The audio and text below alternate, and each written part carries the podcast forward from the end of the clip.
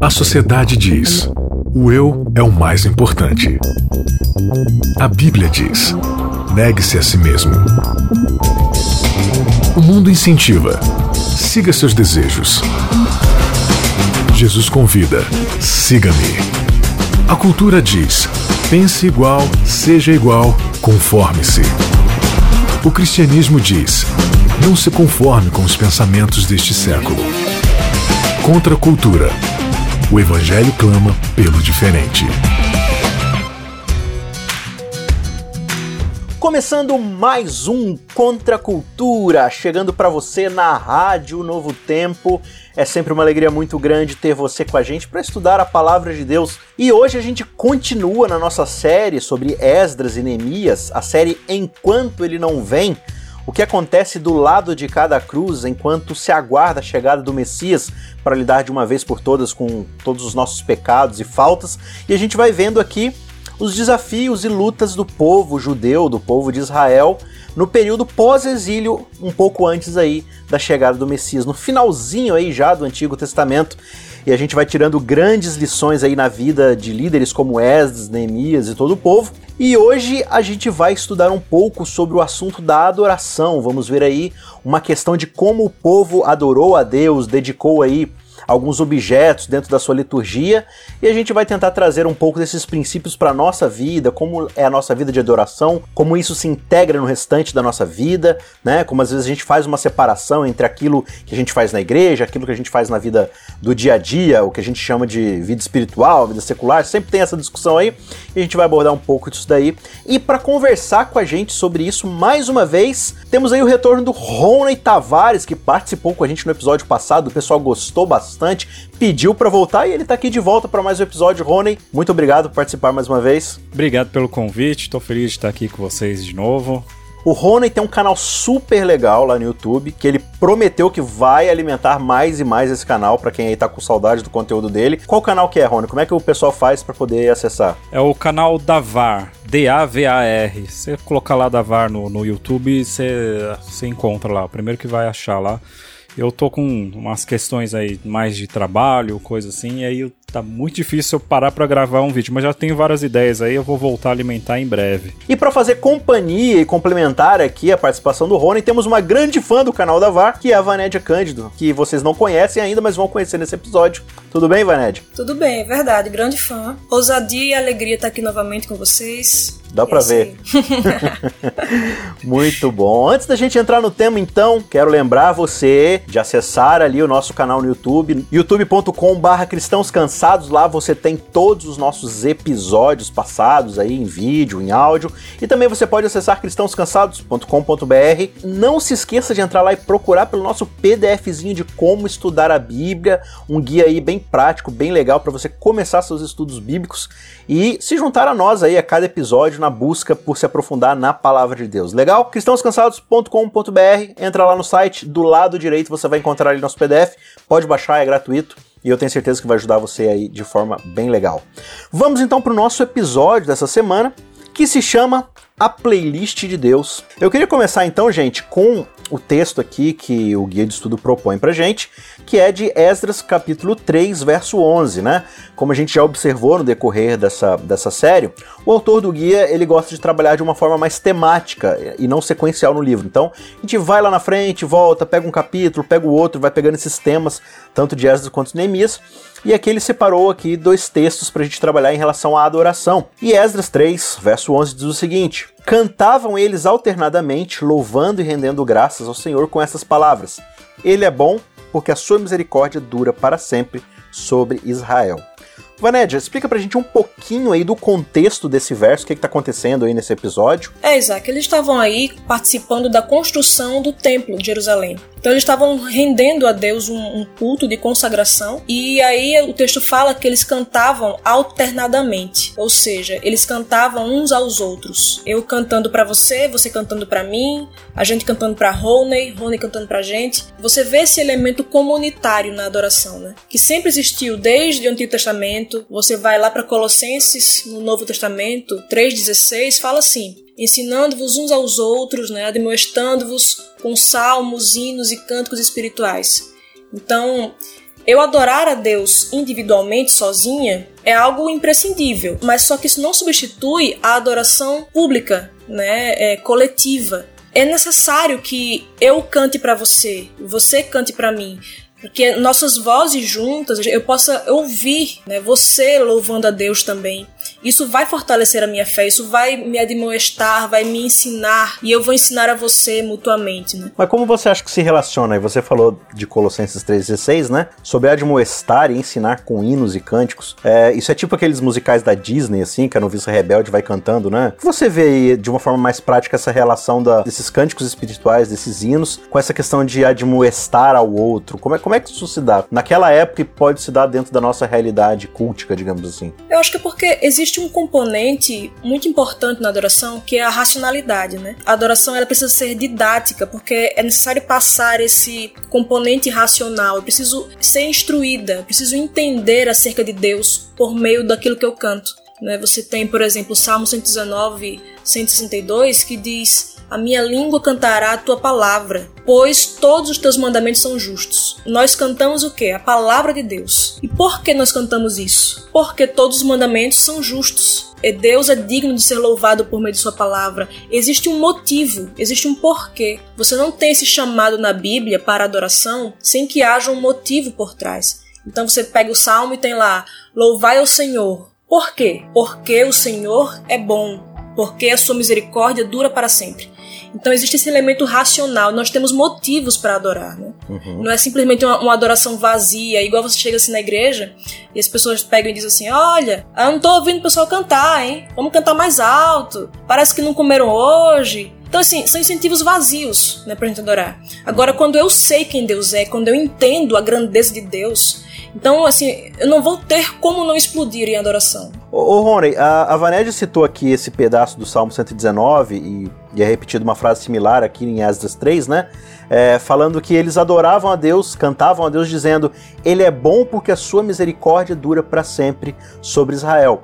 E a Vaned comentou pra gente que isso está atrelado a uma racionalidade de entender quem Deus é. Como é que você vê dentro da adoração, não só nos cânticos, nas músicas, na, mas na forma como a gente adora a Deus, é, é, essa relação entre algo que é racional de eu conhecer o caráter de Deus, isso está simplesmente numa manifestação de palavras e de uma beleza estética, de, um, de uma canção afinada, ou existem outras formas de que a adoração ela deve se manifestar através da minha vida? Que tipo de coerência eu encontro na adoração entre saber quem Deus é, adorá-lo por causa disso e viver de acordo com esse entendimento? Tem várias coisas interessantes aí, Isaac. Primeiro que a gente vê que a Bíblia ela muito, muito cheia de, de arte.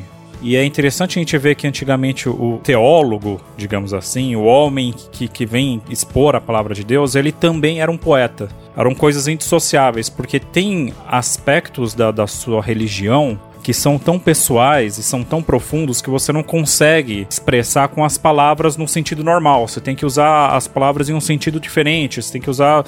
Você tem que extrapolar os limites da linguagem.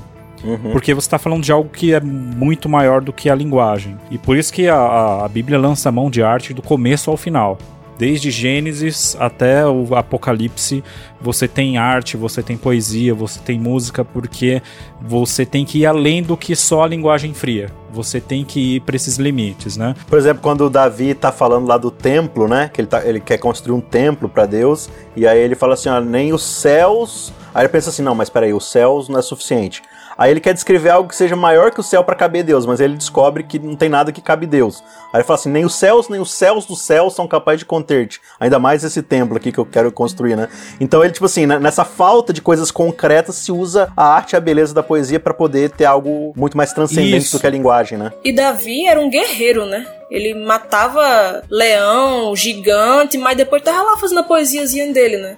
Então, assim, uma coisa não exclui a outra, né? Você pode ser másculo, assim e tal, e, e ter essa sensibilidade artística, né, que Davi tinha, e Deus preza muito por isso. Eu acho que isso é, é imprescindível para a vida espiritual ter uma vida espiritual no sentido bíblico, se relacionar com Deus que está descrito na Bíblia, é você ver que há algo por trás das coisas, existe alguém por trás das coisas, existe uma personalidade, existe uma intenção de algo maior que você não, que você sabe que está lá, mas você nunca vai compreender. Então essa percepção faz com que você extrapole os limites da, da linguagem, como a gente estava falando. Então existe uma questão racional de você entender quem Deus é, entender o que ele fez por você na sua vida, mas existe uma questão que vai além do racional, que é você entender que aquilo não se resume só a você. Além de ser algo seu, pessoal, aquilo vai além de você. Então você, para você conseguir é, comunicar esse Deus, você, é, você precisa de arte. Você precisa de uma comunicação que seja, de certa forma, universal, mas que também não seja tão objetiva, tem as suas subjetividades e, e tem as suas humanidades, digamos assim, né? Não é uma coisa concreta e fria, não é uma, uma, uma fórmula matemática. É muito. Deus está muito mais relacionado com um poema do que com uma fórmula matemática. É mais ou menos essa a ideia, né? E o que a gente observa muito, assim, quando a gente é, fala de adoração, no decorrer das páginas bíblicas, é que a adoração ela tá sempre, eu acho que linkada a entender quem Deus é.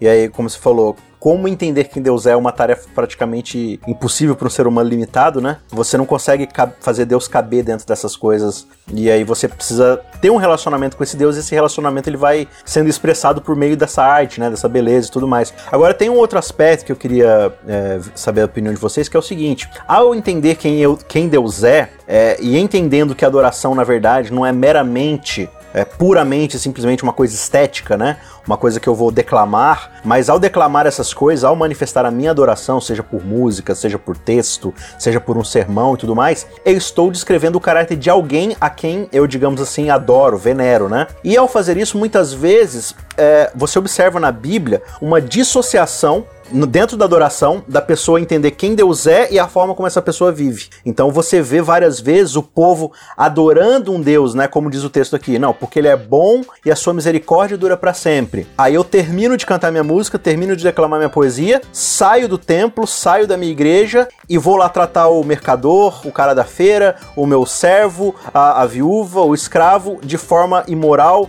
sem misericórdia, vivendo uma vida assim completamente oposta, dissociada daquele Deus que eu tô, que eu tô adorando, que é totalmente o contrário disso. Então, Vaned, como é que você vê assim, qual, qual é a sua opinião em relação à adoração no sentido de, de, da transformação de caráter? Qual é a relação que eu tenho de adorar a um Deus que é diferente daquilo do que muitas vezes eu estou vivendo? Nós nos tornamos aquilo que adoramos, né? A gente foi criado por Deus para imitação. Então nós imitamos aquilo que a gente contempla e se eu, se eu contemplo a Deus na sua bondade, na sua misericórdia, eu vou me tornar semelhante a Ele. E você vê isso várias vezes, Deus falando com o povo, no Antigo Testamento principalmente. Você tem, por exemplo, Isaías 6, Deus manda Isaías falar ao povo para que o povo ouvindo não ouça, vendo não entenda. E aí quando você vai olhar essa expressão na Bíblia, quando ela aparece, é no contexto de adoração. E, por exemplo, Salmo 115, 8, Deus diz que os falsos ídolos, né, que são feitos de, de madeira, de, de pedra, eles têm boca, mas não falam, ouvidos, mas não ouvem,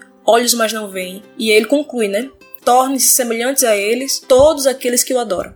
Essa questão de que o povo a quem Isaías iria falar não iria ouvir, não iria ver, é justamente porque o povo estava adorando deuses que, que não são capazes de fazer isso. Quando Deus diz que as pessoas não iriam fazer nada disso, é porque simplesmente ele estava deixando as pessoas livres em seu curso natural de adoração. Quando eu adoro a Deus, eu vou me tornar semelhante a Ele. Quando eu adoro o dinheiro, quando eu adoro o sexo, eu vou me tornar insensível para com as pessoas porque o dinheiro é insensível para consentimentos e tudo. Então, assim, quando a gente adora o Deus certo, uh, tudo mais fica em ordem na nossa vida, né? Eu vou ter misericórdia, vou ter amor, compaixão. Agora, se eu tô adorando um Deus que é misericordioso, é um Deus que ele é compassivo, que ele é bondoso, que ele é amoroso, que ele é justo, e eu não estou me transformando nessas coisas, tem algo de errado com Deus ou com a minha adoração? É, pois é, né? Como a gente estava falando, a adoração tem que ser a, a, você comunicando aquilo que Deus, o que você entende que Deus é. A ideia de Deus é importante na Bíblia porque é de onde vai derivar toda a nossa moralidade. É importante vo você entender quem Deus é, porque é nele que você vai estar se espelhando. Se você acha que Deus é, é um tirano, então você acha que a tirania é um bom caminho. Então, se você tem uma, uma religião muito dura, é, você vai tratar os outros duramente, vai matar pessoas em nome de Deus, porque você acha que Deus é um Deus tirano. Quando você louva a Deus, falando que Ele é bom, que a sua misericórdia, que a sua benignidade dura para sempre, naturalmente você deveria refletir isso nos outros também, né? Esse seria o, o, o curso natural das coisas. E se isso não está acontecendo, existe uma, um, um problema muito grande aí que seria até uma, uma questão de hipocrisia, como a gente está falando, né? Em Isaías também, lá no capítulo 1, uma das falas mais duras de Deus em toda a Bíblia é quando Deus olha para o povo e fala: Olha, vocês oram, eu viro as costas, eu tapo meus ouvidos porque eu não aguento ouvir a adoração de vocês, porque eu fico enojado dessa adoração. Os incensos de vocês me causam náusea, né? Me causam náusea. E até linkando com o que a Vaneja tá falando, que Deus falou: olha, o, o jumento é, sabe quem é o seu dono, o boi sabe quem é o, o, seu dono, mas vocês, nem isso vocês são. Assim como o povo, quando adora esses, esses ídolos que parecem animais, eles se tornam como os animais, Deus está comparando eles piores do que animais. Aí você fica pensando, nossa, mas o que, que o povo está fazendo para ser tão terrível assim? E aí Deus fala que ele não aguenta ver a adoração dele junta com a violência, com o sangue nas mãos. Vocês têm que vocês têm que cuidar das viúvas, vocês têm que cuidar dos órfãos. Isso que é adoração. Então é interessante, né? A adoração que a gente conhece como adoração na igreja, de cantar e tal, isso deveria ser só um complemento das outras maneiras de manifestar essa bondade de Deus. A gente manifesta a bondade de Deus sendo bondoso com os outros e também, de vez em quando, cantando. Então, a, a, essa manifestação artística que a gente está comentando aqui, que acontece aqui na construção do templo, ela é só uma resposta, ela é só um, um, complemento à adoração que acontece o tempo todo quando você procura imitar a maneira de Deus ser, quando você procura agir da forma como Deus, como você entende que Deus agiria, né? Uhum. Agora tem uma, claro, tem toda essa discussão. Isaías trabalha muito isso, né? Não só no capítulo 1, quanto no capítulo 58, lá quando ele fala do jejum. Será que foi esse o jejum que eu pedi? Que vocês fiquem só manifestando esteticamente uma, né, uma coisa externa e tudo mais. E Isaías 58 ele vai trabalhar com a ideia de que a, a, adoração que Deus está observando, ela não está simplesmente linkada à oferta que está sendo colocada diante do altar, mas a algo que está vinculado ao coração, né? E aí eu me lembro de dois episódios, de duas questões da Bíblia. A primeira é a de Caim e Abel, aquele famoso episódio das ofertas, né? E muitas vezes, assim, na maioria das vezes, quando você ouve um pastor aplicando ou fazendo alguma interpretação, até Ellen White trabalha essa questão, a gente se foca muito na questão da qualidade da oferta, né? E tem realmente um significado ali, a ideia de que Caim não está ofertando algo que tem sangue, né? Mas Abel ele entende isso daí. E claro, esse é um aspecto. Mas um outro aspecto que geralmente não se observa é justamente de que Caim ele só está é, indo contra a vontade de Deus porque isso já está estabelecido no seu coração, né? Se você for aqui no, no capítulo 4 de Gênesis, verso 4, Abel, por sua vez, trouxe das primícias do seu rebanho da gordura, e o Senhor se agradou de Abel e de sua oferta, mas de Caim de sua oferta não se agradou. Perceba que antes de não ter se agradado da oferta, ele não se agradou de Caim. Não se agradou de Caim e de sua oferta. E aí diz que Caim ficou muito irritado e fechou a cara. Aí o Senhor perguntou: Por que você anda tão irritado? Por que, que essa cara é fechada? Se você fizer o que é certo, não é verdade que você será aceito? Então perceba que uma das primeiras razões aqui para Caim não ter sido aceito é porque ele não estava fazendo o que era certo. E aí ele vai dizer: Mas se você não fizer o que é certo, o pecado está na tua porta, tu espera, e o desejo dele será contra você, mas é necessário que você o domine. A impressão é que dá, aqui lendo o texto, é que Caim ele já chega para ofertar com um coração voltado contra Deus e contra o seu irmão. A, a, impressão que eu tenho, às vezes, a ler esse texto é que Caim já nutria um certo sentimento em, re, em relação ali a Deus ao seu irmão e tudo mais. Então parece que está muito associado ao caráter de Caim, às suas verdadeiras intenções, seus verdadeiros desejos. Então, quando ele vai adorar a Deus, é uma coisa meramente estética que não reflete, ou que talvez justamente por isso reflita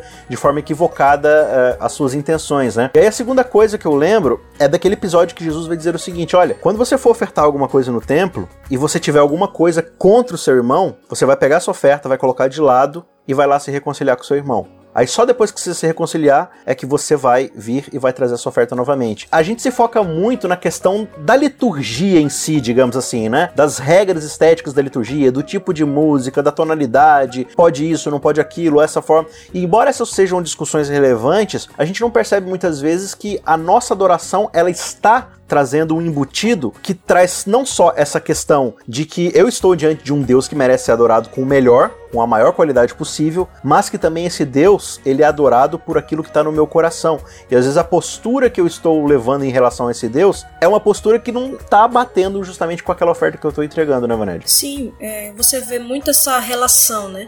Entre o coração do adorador e aquilo que ele crê, aquilo que ele vive. Né? Então você tem, por exemplo, lá em Mateus 15, 8 a 9, né, Jesus fala: Este povo honra-me com lábios, mas o seu coração está longe de mim. E aí, como é que o coração do povo estava longe de Deus? estava longe de Cristo. Ele fala assim, né? Em vão me adoram, ensinando doutrinas que são preceitos de homens. Como era é, que se manifestava a vaidade, quão vã era essa adoração que o povo oferecia. Eles ensinavam doutrinas que eram preceitos de homens. Veja que, que as doutrinas, né, aquilo que, que eu entendo, aquilo que eu sei, está relacionado ao coração, aquilo que eu amo. Se o meu coração ama coisas vãs, coisas que, que não provêm da palavra de Deus, a minha adoração vai ser vã. Eu vou ensinar doutrinas erradas. Há sempre essa ligação entre.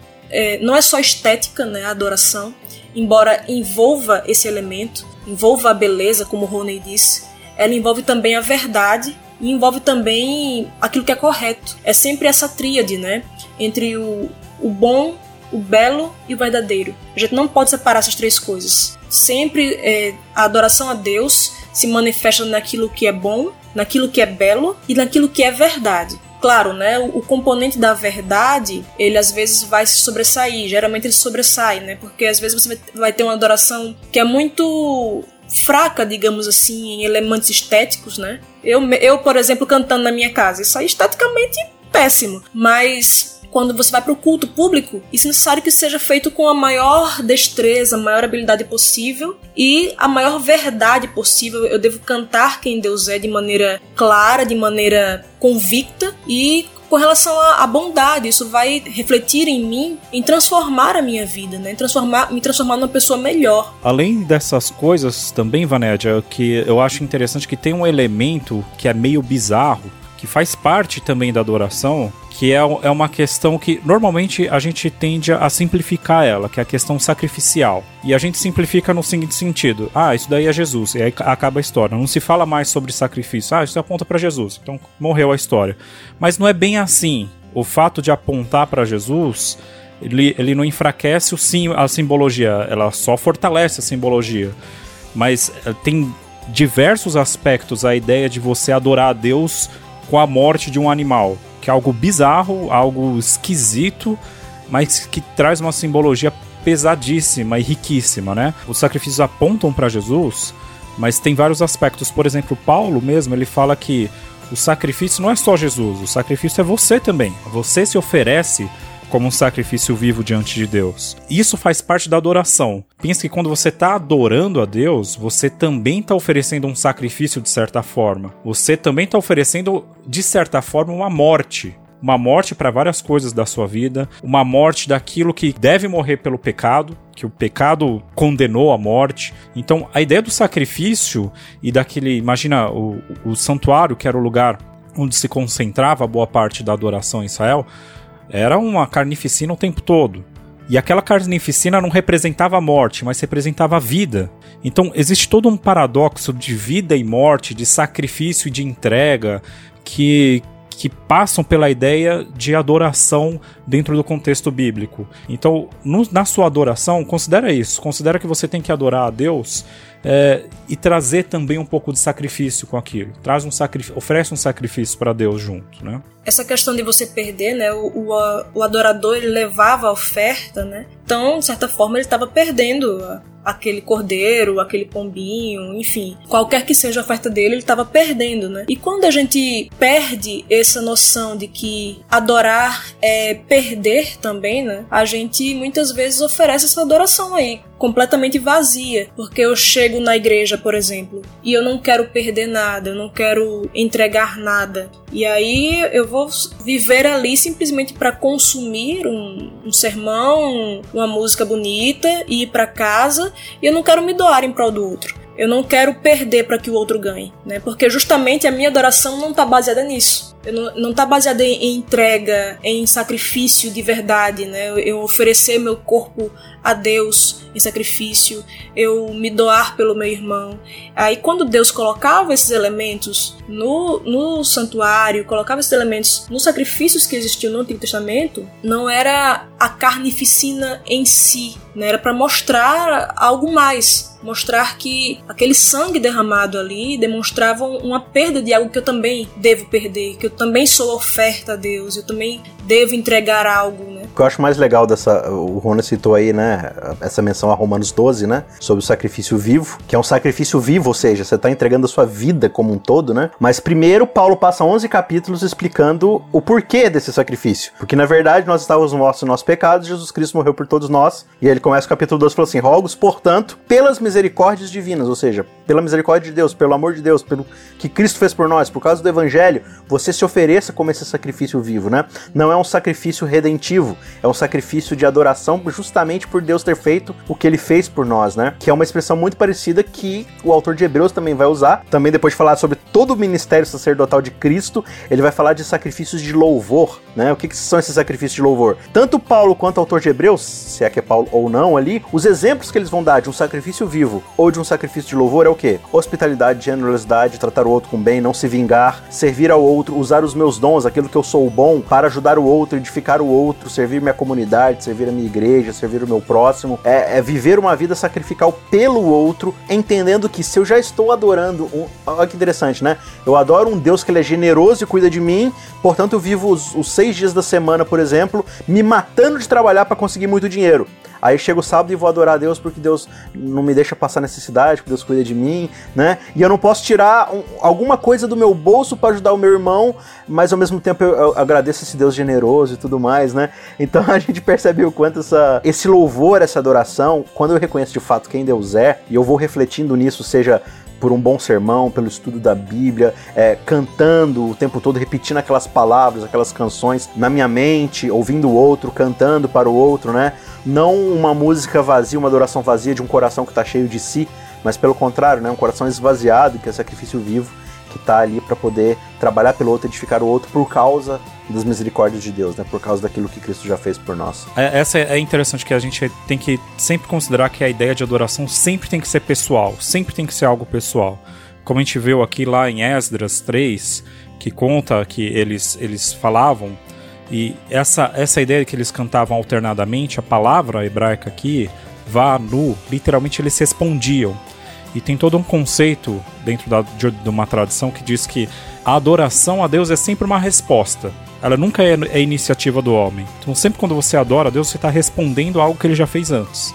E aí, quando a gente olha para o Salmo 136, por exemplo, que provavelmente é muito parecido com o que eles cantaram, que é a Deus que Ele é bom, sua misericórdia dura para sempre. Ele fez isso, isso e aquilo, porque a sua misericórdia dura para sempre. O Israel conta toda a sua história, a história deles, que aconteceu pessoalmente com eles. E sempre a resposta para tudo isso é: o Senhor é bom, a misericórdia dele dura para sempre. É sempre apontando para ele, nunca apontando pra gente. A gente só olha pra gente para ver o que Deus fez pela gente. Muito bem, e é com esse espírito de humildade e reconhecimento das grandezas de Deus, não só no passado quanto no nosso presente, é que a gente, né, a cada dia, a cada futuro que se renova, se coloca diante desse Deus para adorá-lo por aquilo que ele é, pelo que ele faz por nós pelo seu caráter e à luz desse caráter a gente vai sendo transformado, né, e nos tornando ofertas vivas para aqueles que estão ao nosso redor. Fica aí então um convite para que você se coloque no altar de Deus e se torne nessa peça chave aí de adoração para servir ao outro e nesse serviço você representar justamente aquele a quem você adora. A gente se vê semana que vem para mais um estudo. Muito obrigado pela sua companhia. Um abraço e até mais. Contra a cultura. O evangelho clama pelo diferente.